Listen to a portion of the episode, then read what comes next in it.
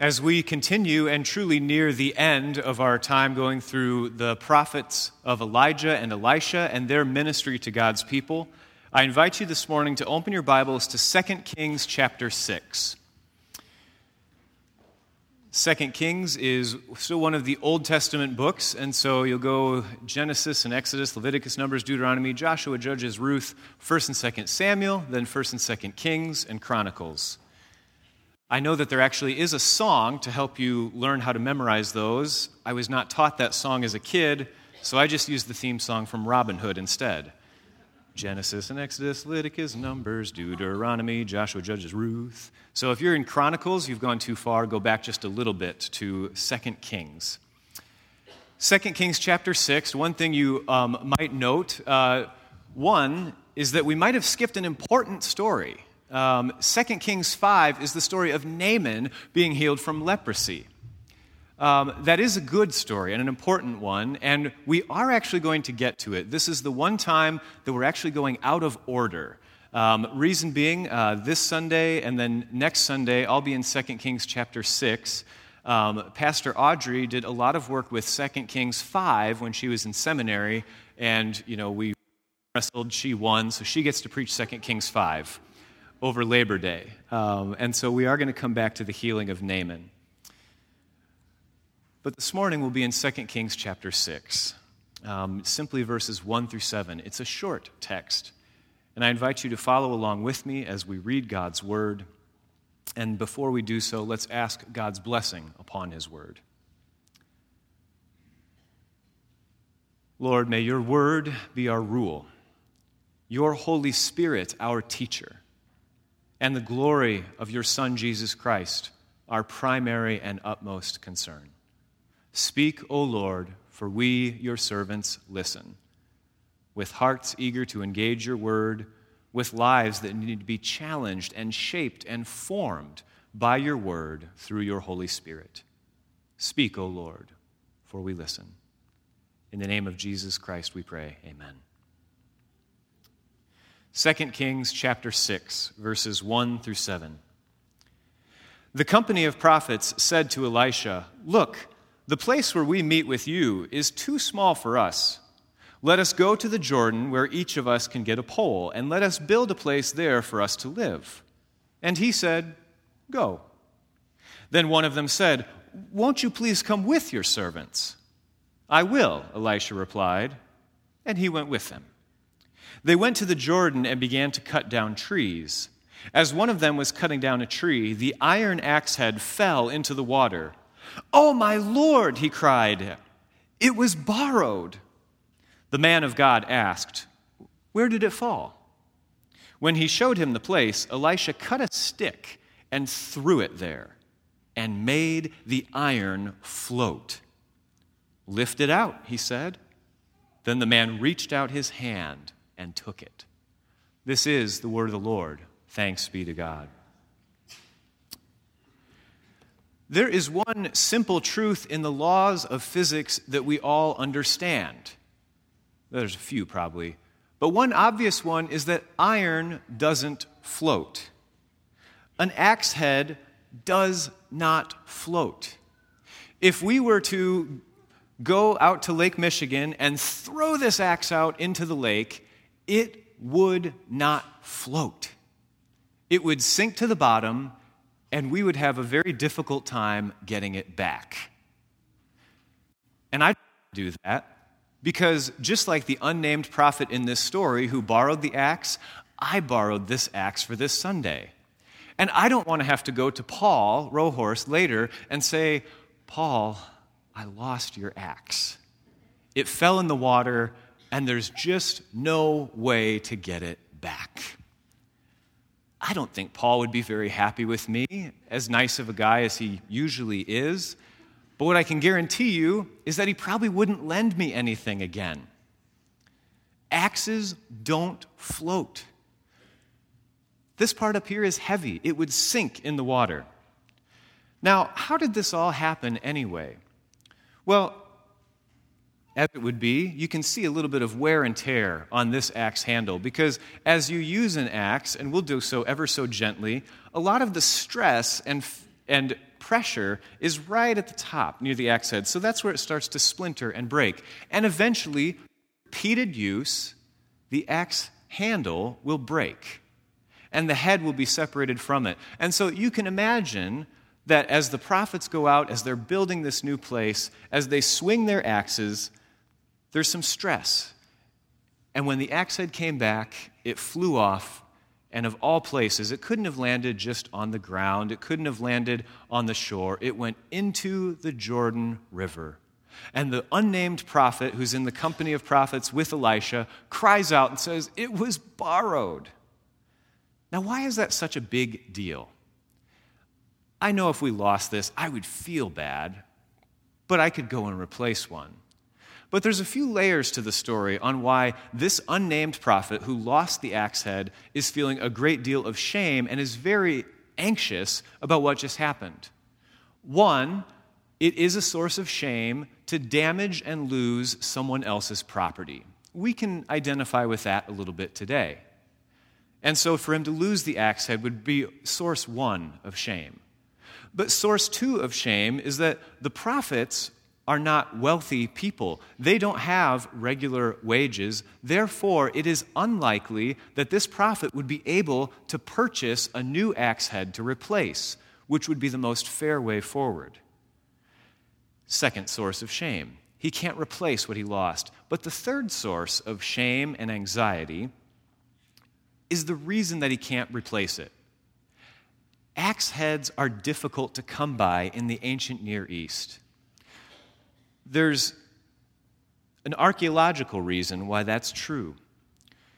At this point in time, we are still in what would be called the emerging Iron Age. So, you know, we had the Stone Age, where we built things out of stone. We had the Bronze Age, where our tools were bronze. The Iron Age comes after that, but it emerges slowly because we didn't just send out a group email of here's how to work iron, and all everybody switches over to it. Iron tools are still scarce, they're hard to come by. And so, for the man of God to lose this axe head means that it might be very difficult, even for the person who loaned it to him, to be able to get a new one. This is a deep source of shame. There's a good chance that it might have been imported from somewhere else. And there's not just a whole bunch of ironworkers and blacksmiths nearby. The axe head would be difficult to replace. And so, how does he react? He simply cries out and said, Oh, my Lord, it was borrowed. And everyone who would read this text in that day and age would know how much stress and anxiety and shame was behind those words. I broke something that wasn't mine. It's too expensive for me to replace. And even the person who had it might have a very difficult time getting another one. This is frightening. Now, of course, if I were to break this axe and if some of it flew off, maybe I go kayak afternoon and I bring an axe with because, well, you know, never go kayaking without an axe. I don't really know why. But if I lost it, I would have to go to Paul and say, and I'd use the best pun I could come up with Paul, I'm sorry, it was an accident. Oh, there's your lame pun for the day. But the prophet does not make excuses. The prophet does not blame circumstances. How do you react when something goes wrong? What's your instinct? We all have certain patterns and ways of being. For some of us, it might be to immediately distance ourselves from the problem and, and even blame the circumstances around us. You know what? That axe handle was getting a little bit thin at the top. It was starting to splinter. It was only a matter of time before the axe head fell apart and came off of the handle. Maybe we blame circumstance.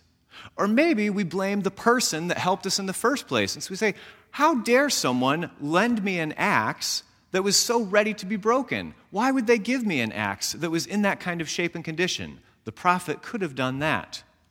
Or maybe when something goes wrong, we feel that sense of blame, we just bring it all on ourselves. And it's not just that the axe is broken, but that we're broken and we're terrible and nobody should ever lend us anything because we're such a horrible person.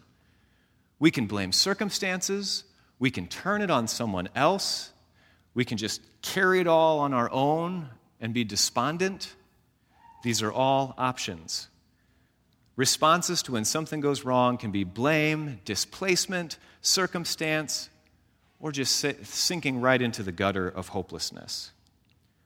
This man of God, this prophet, is freaking out. And rightfully so, but he doesn't blame anyone else. He just states the simple fact it was borrowed. This is a big deal.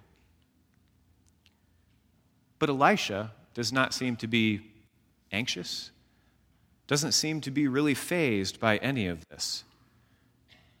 Now, this whole story starts in 2 Kings chapter 6 with a good problem. The prophets are too numerous to be where they currently are. This is a great change from the days of Elijah, when Elijah thought he was the only one left, when Obadiah was hiding prophets in caves to keep them safe from Ahab. Now, the prophets of the Lord are out in the open. There's more of them out in the open, and there's too many to gather in this one place. So they tell Elisha, We need to go build a new place. And they start at it right away. The Jordan must be in Olive Township. They got their permit soon. I'm done. I'm sorry. I really should have said that. But they go and they're building a new place. It's the new place for the prophets to be. This is a good problem. But Elisha does not seem very worked up about anything. Hey, we're going to go to the Jordan. Will you come with us? Yeah, sure. Um, well, and uh, now, okay, other things are happening. Elisha just seems to be around. He almost doesn't seem like he's even going to go with. Should we build a place? Sure. Are you going to come with us? Yeah, sure. An axe head fell in the water. Oh, okay. Elisha just is unfazed through all of this. He, to me, almost seems nonchalant through this whole story. His simple response when this prophet cries out, Oh, my Lord, it was borrowed, the man of God, Elisha, simply asks, Where did it fall? As if, no big deal, no problem, we're going to get it back. And then what does Elisha do?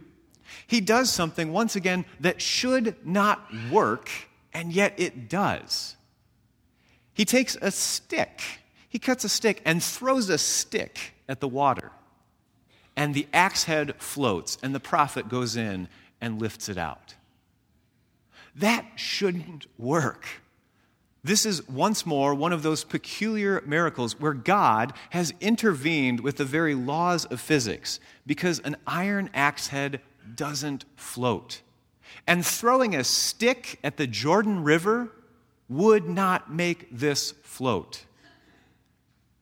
And yet it does. But if you look through the stories of Elisha that we've covered, even the weird ones like the bear story, which is still one of my favorites, Elisha has a history of taking whatever he has available and throwing something at something else, and a miracle comes out of it. Consider that when Elisha was in Jericho and the water was unproductive, he just throws some salt at it and it heals the water. Later on, a widow comes to him and says she has nothing left. He says, Just pour oil in containers It'll work out just fine. Then later on, yet, there's the death in the pot story in 2 Kings 4, where the, the gathering of herbs and vines is in this pot and it's making people sick. And Elisha says, just throw some flour at it, it'll be fine. Feeding of a hundred, we can't put this many loaves in front of this many people, just put it in front of them, it'll be fine. An axe head falls in the Jordan River, throw a stick at it, it'll be fine. As I've followed the ministry of Elisha, I almost get the sense that Elisha is just making this up as he goes. Throw salt into water to heal it. Throw flour in a pot to make the soup better. Throw a stick in the Jordan River to make an axe head float. It's almost like he just knows that the Lord is with him and that if he's faithful, God will be glorified through his faithfulness. So he just grabs whatever he has available, throws it at it, and a miracle comes out there might actually be something to the fact that Elisha is somewhat making this up as he goes. But it's because he knows that the Lord is with him. Elisha knows in the deepest depths of his heart and soul that God is with him and that God will work it out. Elisha knows that God will be glorified when Elisha is faithful. And so Elisha does not make complaints or excuses about what he doesn't have on hand or the power that he doesn't have. Whenever a problem arises, Elisha does not ever once complain about what he doesn't have. He takes whatever he has available, whether it be salt or flour or a stick or empty containers. Elisha takes whatever he has, and God uses it, and God is glorified in its using. If there's one piece of this text for us to take into our week, it's wondering what does it look like for you to use whatever God has already given you? And how can God be faithfully glorified through your faithful action? Too often we think, I can't do anything because I don't have this, or I'm not a person who can do that. And yet, for Elisha, it's never a matter of what he does or doesn't have. It's the simple matter of working with what is already there. Elisha knows that the Lord is with him. He knows it'll all work out, and he goes through life with that kind of trust. What would you do if you knew that you could not fail? What would you do if you knew you couldn't fail? Would you throw a stick in the water to make an axe head float in front of a whole bunch of people? Sure, if you already knew it was going to work. Elisha knows that God will use that stick and somehow make the axe head float. Our response to circumstances and frustration can often be to point at what's missing or what's lacking, or maybe just to dismiss ourselves of it because we don't think we can help. But that's not the response of Elisha. It's not the response of one of God's prophet, and it shouldn't be our response as people of God who have been given the gift of the Holy Spirit. There are situations, even in our own state, in our nation, that are a big hot mess right now. And sometimes we can dismiss through circumstance and say the problems seem far away. Or maybe the solutions are too big or they're, they're beyond us. They're beyond our control or our power or our influence or concern. But sometimes the problems aren't so far away, are they? And maybe the solutions that we want on a grandiose scale aren't the ones we get. Elijah wanted the entire nation to turn back to God. And that didn't happen in the fullness that Elijah wanted it to throughout his life. But Elijah did have one faithful successor, Elisha.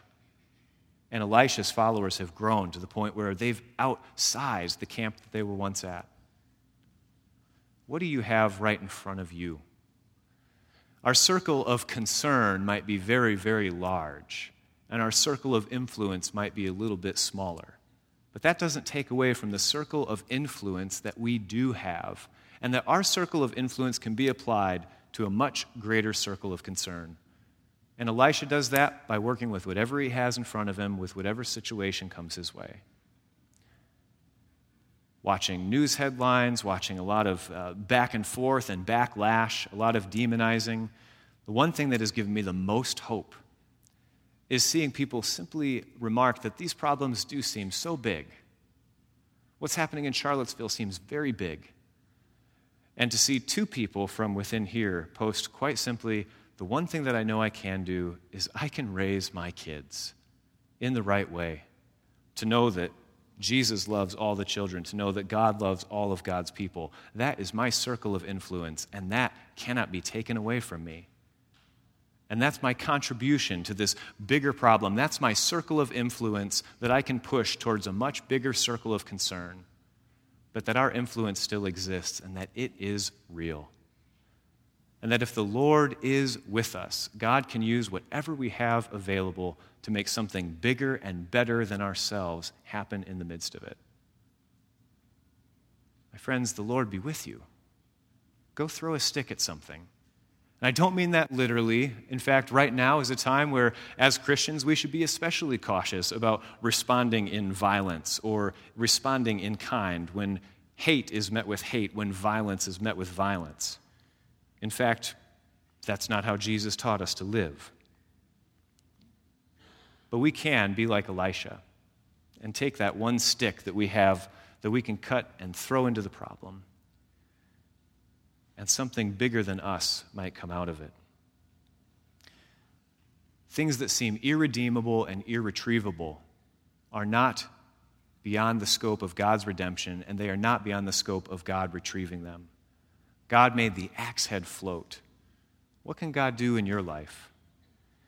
Jack and Carrie, I think of you both today as young parents, knowing that there's going to be moments where you're just going to mess up, right? And that's not exclusive to you, that's all of us. Any perfect parents in the room? And there will be those situations that feel like, we blew it, right? We messed up. Maybe they've already happened. I don't know. And if they have, he doesn't remember them, so it's fine. But those messy situations, oh, we wish we could take them back. This story reminds us God can redeem that situation. Maybe it's a fight between us and our spouse. Maybe it's something we said or did in front of our kids that we shouldn't have. God can redeem the axe head. We wish we could just take back time and have a do over. That's not how redemption works. Redemption is the fixing of something that is broken. It's not turning back time so we can never make mistakes. Redemption is the process of God intervening in our mistakes and in the mistakes of this world, taking brokenness and making it whole again, taking hatred, which we can't fix. We can't fix people's hearts, but God can fix people's hearts. Prejudice is learned behavior and it's instituted through generations and insulated by propaganda. We can't take that away from the world, but we can teach our children. And P.S., for all of us and the promises that we made here today, our children is each and every one of God's children. It's every man, woman, and child that is in this room right now because we as a people listen to the Holy Spirit. We do this for one another, we do this for ourselves. It takes a village to raise a child, it takes a church to raise up disciples. And God can make the iron axe heads float. Things that we don't think can be fixed or made better can be redeemed. My friends, remember that the Lord is with you. Take whatever influence you have, take whatever is around you, and throw a stick at it. Throw a stick at the problem in front of you that might be so simple as making an apology, even an apology for something that you don't think you did anything wrong. It might be so big as confronting someone in your past. Throw a stick at it. See how Jesus showed up for people. And some of the best work we can do, like Elisha, is trust God and continue to learn to live and love the way Jesus lived and loved and to remember that even the axe head at the bottom of the Jordan is not irredeemable or irretrievable by the measure and scope and power of God's grace. That is the promise that Christ made to us when he said, Remember, I am with you always, even to the end of the age. Let's pray together.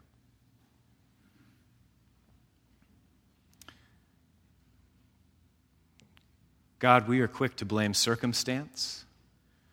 We are quick to blame our neighbor.